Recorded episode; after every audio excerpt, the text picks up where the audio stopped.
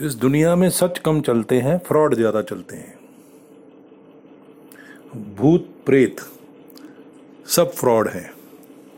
शैतान, हैवान, भगवान, सब फ्रॉड है।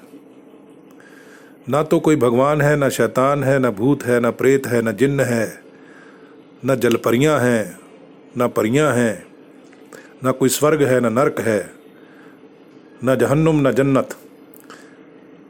ना हेल ना हेल, ना हेवन सब झूठ है, और करोना भी झूठ है। झूठ पे इंसान बड़ी जल्दी यकीन करता है। सच का सामना करने की उसकी हिम्मत नहीं है। सच शेर की तरह है। सच की दहाड़ सुन के ही इंसान का पेशाब निकल जाता है। कहता ज़रूर है इंसान की सच बोलो सत्यमेव जयते। लेकिन सत्य का सामना करने की इंसान में बिल्कुल हिम्मत नहीं है। वो झूठों में जीना ज़्यादा पसंद करता है। उसके देवी देवता सब झूठ है भगवान सब झूठ है स्वर्ग नरक सब झूठ है। लेकिन उसको बड़ी तसल्ली मिलती है मंदिर से मस्जिद से गुरुद्वारे से गिरजे से उसे बड़, बड़ी ज़्यादा तसल्ली मिलती है। कहाँ जाके रोना रोए? किससे सपोर्ट हासिल करे?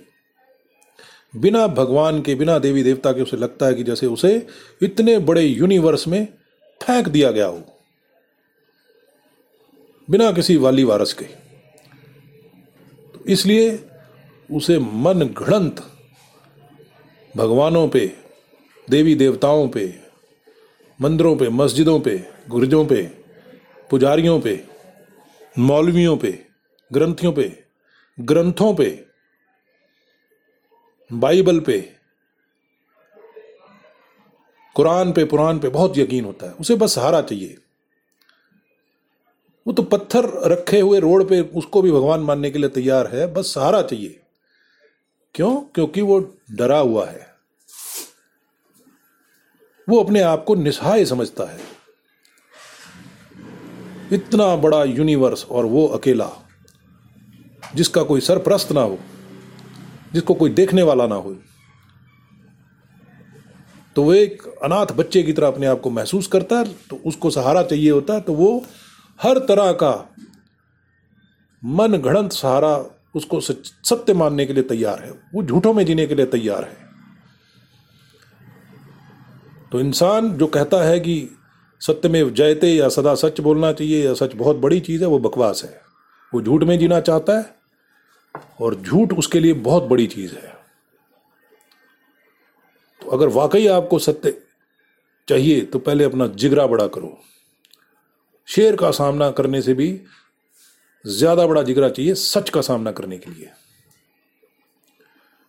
तो ये सच वच की बकवास छोड़ो। बुजदिली में इंसान जीना चाहता है और जीता है। जिस दिन जिगरा पैदा हो जाएगा तो उस दिन सच का सामना भी करा जाएगा।